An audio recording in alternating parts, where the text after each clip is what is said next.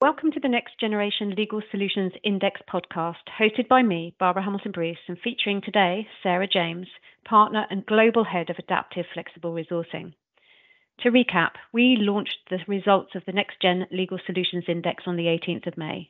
The aim of the research was to lift the lid on the challenges facing in house legal teams across multiple sectors, understand expectations of the services provided by the law firms they hire, gain insights into staffing and their use of data.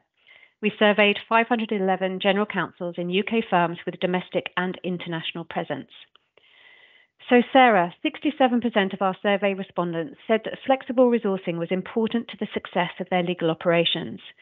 I'm particularly keen to gain your insights as you've been responding to client demand for flexible resourcing at Simmons for over nine years. Are you surprised to hear the 67% stat? Hi, Barbara. Thanks for having me today. So, Adaptive has been live nearly seven years. I can't uh, nine years. I can't claim that I'm just under seven years, but I can still hopefully comment on it. Um, it doesn't surprise me. I mean, really, it's the reason Adaptive was set up uh, nearly nine years ago is that we were seeing our clients struggle with resource. In-house legal teams are looking far more leaner than they were. Um, we see our clients further having further budget cuts. We see hiring freezes. They don't have the necessary staffing. They're expected to do more with less. They have time pressures. So none of this comes as a surprise. In fact, I'm probably a little bit surprised that the number's not higher because I think on a daily basis we're talking to GCs, heads of legal, legal COOs, and one of the things that we're hearing constantly is that's keeping them awake at night is people is resourcing, is their people, is how they're going to staff the work that they're expected to deliver. Mm. I think that's so interesting when that you know real laser focus on the people that are being brought into businesses. Um, you know, so adaptive brings responds to those kind of peaks and troughs in demand, and I guess that adaptive has the power to also um, help our clients impact their diversity, equity and inclusion agenda as well. Are you seeing that? I'm intrigued to know a little bit more about this. Yeah, absolutely. I mean, I think anytime you access a different network of people or you have a different solu- solution, you're impacting diversity. So the fact of the matter is, is that if, if in-house legal teams are looking different to what they were 10 years ago, so if they are much leaner, they're relying on still law firm secondees, they're having to access sort of on-demand talent or resource flexibly, well, you're inherently accessing a diverse workforce because you're bringing more and more people in. And we're seeing the impact not only on gender, but we're seeing it on neurodiversity and we're seeing it generationally as well. And I think if we look at Asia as an example, where we launched uh, Hong Kong in May 2022, and we're soon to launch Singapore, there is a lot of respect for clients being able to access senior individuals with a lot of experience. We see that our own firm as well. You know, adaptive is not just used uh, to support our clients, but we also live and breathe it at the firm too. We have our own resourcing struggles, which is how we can align ourselves with our clients because we're facing a lot of the same challenges. So having access to flexible resource, to part-time resource too, and if we look at one of the stats in the report as well, it talks about 23% of our clients of, of, the GC surveyed have shifted to greater levels of resourcing flexibility through the likes of adaptive, but also to part-time arrangements as well. So how do I access talent that can help me to deliver, you know, solutions to my clients? However, that is, that could be permanent, that can be law firm secondees, that can be on demand, flexible resourcing as well. This is also a global problem. And this is not something that our clients in one particular sector are facing. This is something that clients, in house legal teams, are facing the world over. So there's a lot to learn from us in terms of solutions that clients can access, how their peer firms are doing it, but how to bring in the right talent at the right time that will solve that problem for you and then exit without impacting your headcount it's an endlessly fascinating subject. Um, and I wonder whether or not I might be catching you on the spot here, Sarah, but could we do a second follow up podcast that looks at that diversity, equity, and inclusion subject? Yeah, absolutely. It's one of the okay. key things I'm, you know, I'm, I'm focused on talking about at the moment. Um, it's a way for our clients to impact their diversity and it's a particular personal passion of mine.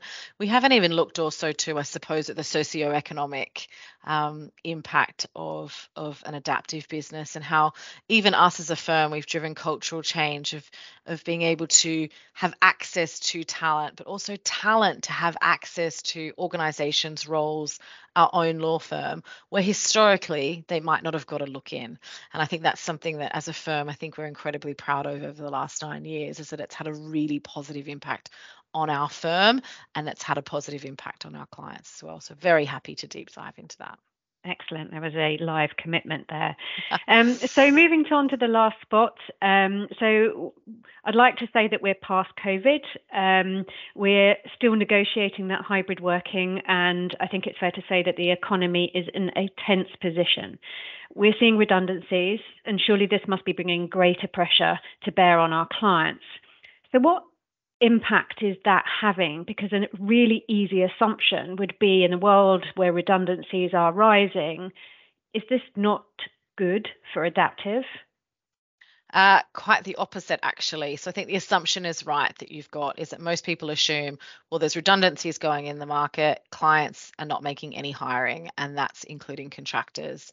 In fact, quite the opposite. So actually, what we're seeing is clients have a much bigger reliance on uh, adaptive and on, I suppose, their law firm solving problems. And one of those major problems at the moment is people and resourcing. So, a lot of redundancies, it's simply, especially in our larger clients, it's simply a numbers game. And if we look at the tech sector, we've seen it uh, happen time and time again. It's very cyclical.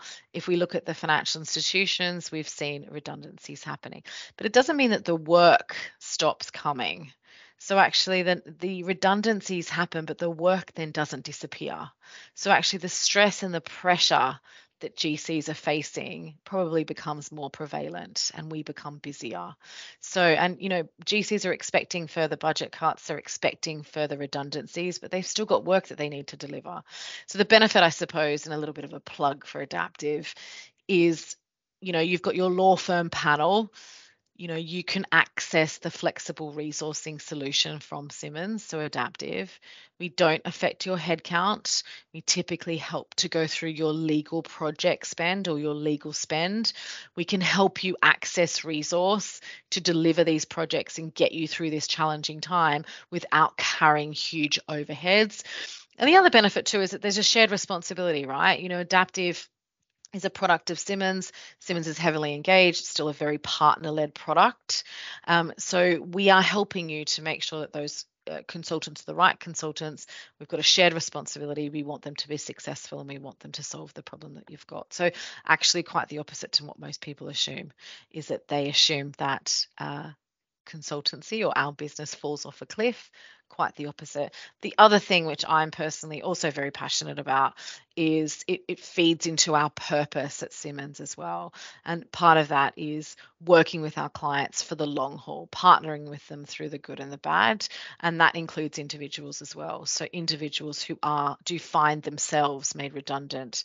Um, we are also talking to how do we support that individual through the next life cycle of their career get them back into work use that as adaptive and we've been seeing that numerous times at the moment um, which is highly rewarding for us and it is that whole supporting our clients through the whole life cycle of their own personal journey not just looking at the client side.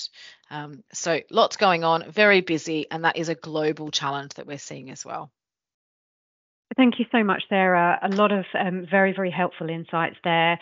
Um, please do uh, make contact with Sarah. You can find her via LinkedIn or via the Simmons and Simmons website. Um, we do have more to come in this series, um, but for now, Sarah, thank you so much for your time um, and for your commitment to do a follow up podcast um, that will be coming to the listeners soon. Excellent. Thanks for your time. Thanks, everyone.